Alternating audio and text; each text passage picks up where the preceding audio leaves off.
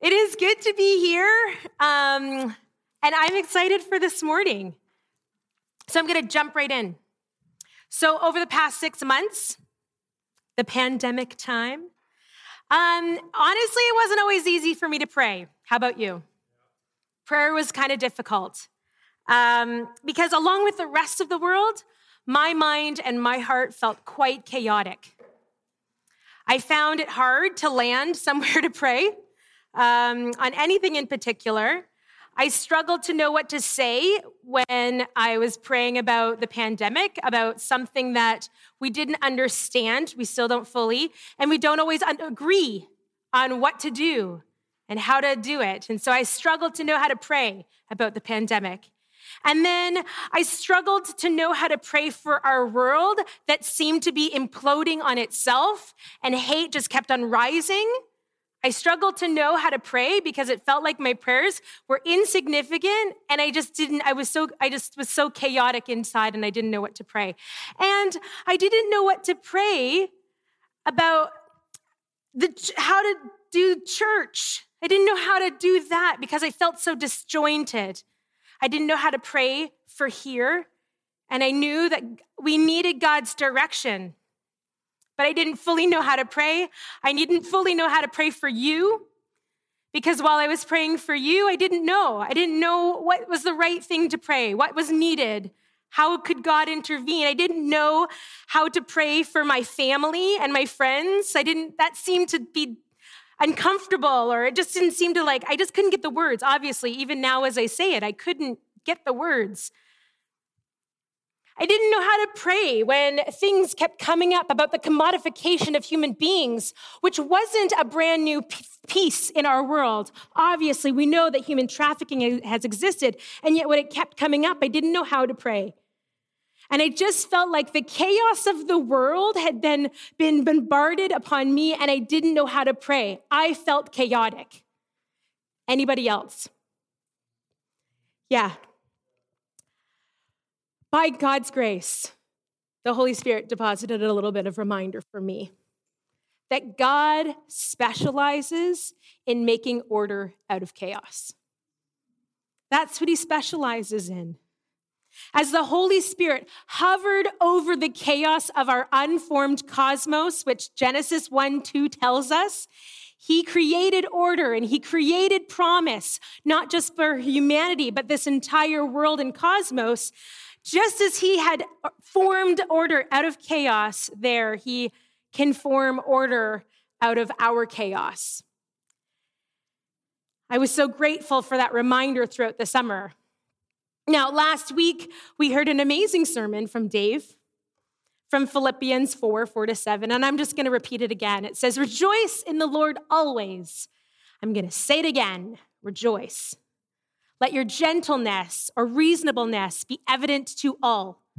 The Lord is near. Don't be anxious about anything, but in every situation, by prayer and petition with thanksgiving, present your requests to God. And the peace of God, which transcends all understanding, will guard your heart and your mind in Christ Jesus. The text notes that God invites us to be a part. He invites us out of chaos and into promise. He invites us out of anxiety and into his order.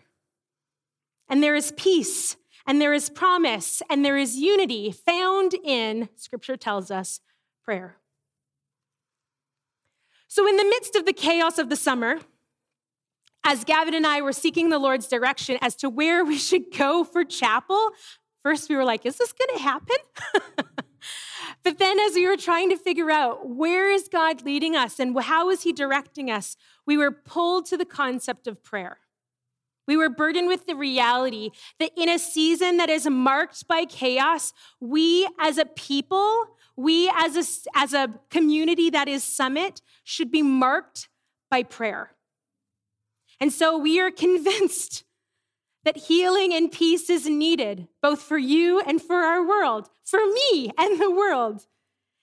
And we are convinced that prayer, that prayer comes when that healing and, um, and peace is found in prayer. And so we're convinced that that's where we need to be. That as we spend the semester focusing on prayer, aligning ourselves with what God desires for our life, and allowing the Holy Spirit to speak to our spirits, there will be healing and peace. Now, as Dave paraphrased Paul's words, I'm going to paraphrase Dave word, Dave's words. so Dave, Dave is paraphrasing Paul, and he said, Take your anxiety, which is inevitable, and turn it into a season of prayer. So I'm going to jump on that and say, Take your season of chaos and turn it into a season of prayer. See, Dave noted that when we do that, when we take anxiety and turn it into a season of prayer, that that's good self care. I'm going to take it, oh, yeah, I'm going to take it a bit further because the beautiful thing about prayer is it isn't about me praying for me and you praying for you and you praying for you. It is me praying for you and you praying for me and you praying for you. So when we hear, take your anxiety, take the chaos, and turn it into a season of prayer, it's saying, don't just, don't just rely on prayer as self care. Yes, it's good self care, great self care. But prayer is also beautiful us care. It invites us collectively to enter into the wholeness of who God is and what he brings to our lives. And so, in a season where the body of, of, the body of believers, we've been quite disjointed, haven't we? We've not been able to get together. This here last week, maybe is one of the first times that we've you've actually been worship, you've been able to worship with another person. Right? We've been very disjointed. And the church has been a bit polarized, polarized, not polaroided, uh, polarized by different situations and whatever camp you stand on, if you're political or not, right? Like there's been this polarization of people. And so, as the church, as a people, as a student body, we need good us care. We need to pray for each other. So we're going to commit to pray. We're going to commit. And that's our theme prayer, period. Prayer. So we do know, though, that while prayer is good self care and while prayer is good us care, As a community of believers, as a community of Summit Pacific College, we're never together fully. There's a disjointedness even in us gathering. It is amazing. We are very blessed to be able to have chapel. We are very blessed to be able to worship together, learn together, pray with each other. But we will never, at this time in our season of life, we're never going to be able to do that in the same building at the same time. We cannot rely on proximity to unite us. We can't. We have to rely on prayer to unite us. So, we believe that, Gavin and I believe that God has brought our attention to a particular tool that we would like to use to help us to be united. So, this semester, as we focus on prayer, we're going to be using something called the prayer covenant, and this is it. So the prayer covenant is a tool, and this tool is like the Psalms. So similar to the Psalms that were used, they were written as communal prayers. The Psalms were written so that everybody got on the exact same page, prayed together, worshiped together, lamented together. And so we're going to use something kind of similar. This right here is our prayer covenant, and we're going to help, it's going to help us to get on the same page and pray together so that we can be united through prayer, not just proximity. Now, Gavin and I, we've been praying this prayer for months. Since about June, we've been praying this prayer for, for us or for ourselves, for each other, for families, and for you. Back in August, we gave it to our staff, and they've been praying it for them, for each other, and for you. Back at the student leaders retreat just before school started, we gave it to our student leaders. They've been praying it for themselves, for each other, and for you. See, we're already starting to get united in prayer. We are very hopeful and very excited to see what's going to happen in our lives as a community as we join together and pray for each other with one united vision and one united goal. See, our hope is that we can commit to giving as much of ourselves as we possibly can to as much of Christ that we can understand and ask Jesus to be the Lord of our life every single day while we're dependent on the Holy Spirit. That's the goal. What do you think? Are you on board? No? Yes? Are you awake? Okay. So then, what is this prayer that I just keep talking about? So I'd love it if we could actually pray it together now. So it'll be up on the screen. Let's pray it together. Dear Father, thank you for your grace that has made me one of your dearly loved children. By your grace, make being with you, loving you, and obeying you my highest priority. Empower me to love others the way you love me. Wash me clean from every sin. Enable me to praise you, O Lord, with all my heart Jesus, be Lord of my life today in new ways and change me any way you want. Fill me with your Holy Spirit. Make me an instrument of your grace, truth, forgiveness, righteousness, and justice. Use me today for your glory as a witness to your kingdom and to invite others to follow Jesus as Lord. Gracious Father, I pray in the name of Jesus Christ, our Savior, and in the power of the Holy Spirit. Amen. We're going to spend considerable time. I would implore you to spend considerable time on your own praying this prayer, getting it into your spirit, getting it into your mind, and to pray it for each other. Now, as we take time to pray this, we're going to take time to be, we're going to spend time um, each chapel focusing, focusing on how to be God centered, Christ exalted, Holy Spirit led, and empowered.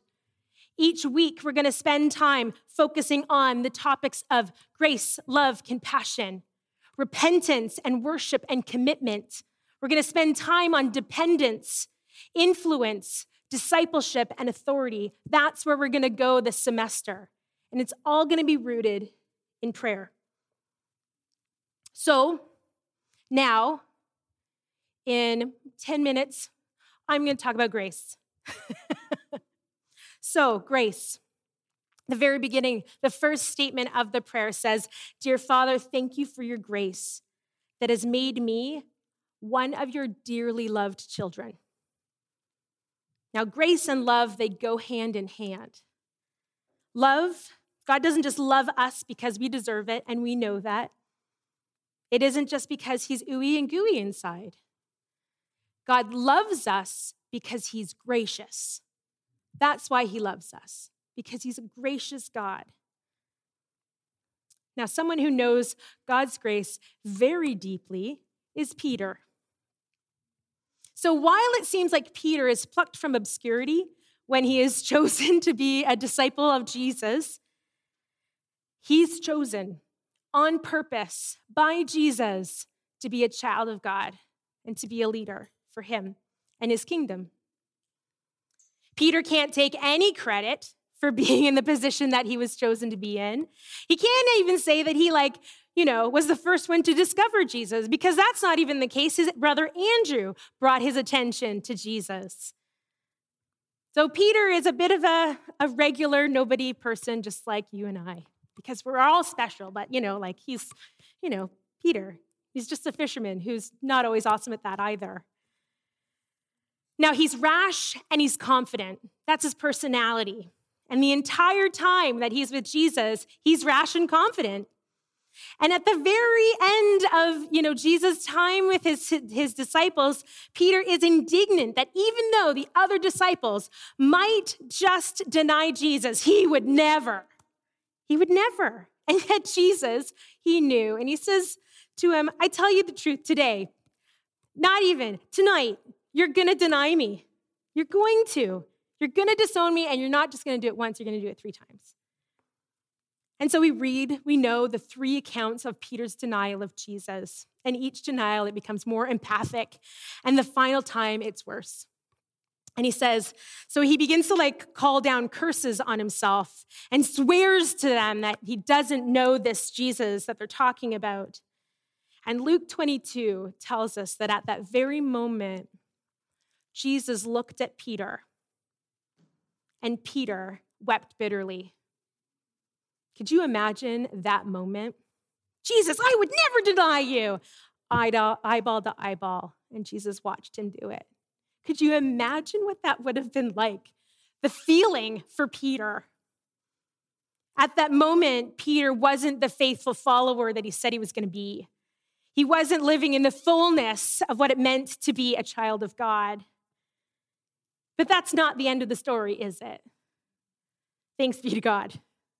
That's not the story that we know because we know that after Jesus' um, crucifixion and after he came back to life, there's this beautiful, grace filled experience in the morning on the Sea of Galilee.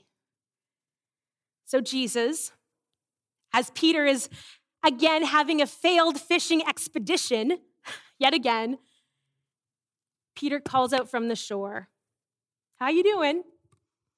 Why don't you put your net out one more time? Again, this is the second time that Jesus did this, right? This was the first this is one of the first experiences that Peter has with Jesus, and so Jesus does it again. He says, "Put off, put your nets." And again, they caught a really large uh, net full of fish. We see this in John 21. Now, this isn't a moment for Jesus to stretch out his miracle muscles to see if he still got it, right? Can I still do the fish trick? No. This is a moment for Jesus to show Peter his grace. This is a moment where Jesus says, I don't, I know what you did, but I don't count it against you. Jesus says, and he, sh- he shows his grace. He shows Peter that he still loves him. He shows Peter that he can still provide for him. He shows Peter that he still has a purpose. And all of those expressions are the expressions of grace. Jesus, by grace, reestablishes the role that Peter was given in the first place he reestablishes and restores his leadership position. And in Jesus' style, in his beautiful way that he does, he says, Do you love me? Three times, right? And he says, Yes, absolutely. And after every affirmation, Peter, um, Peter says, Jesus then says, Well, take care of my sheep, feed my lambs, feed my sheep, and when he's saying that, like Jesus does, because he often says one thing and is meaning there's a greater depth underneath it, he's saying, You're my child. Be about the Father's business. Be about what God, the shepherd, the good shepherd, be about that. Come. It doesn't matter. Now, like Peter, we've all experienced that calling moment I hear you call.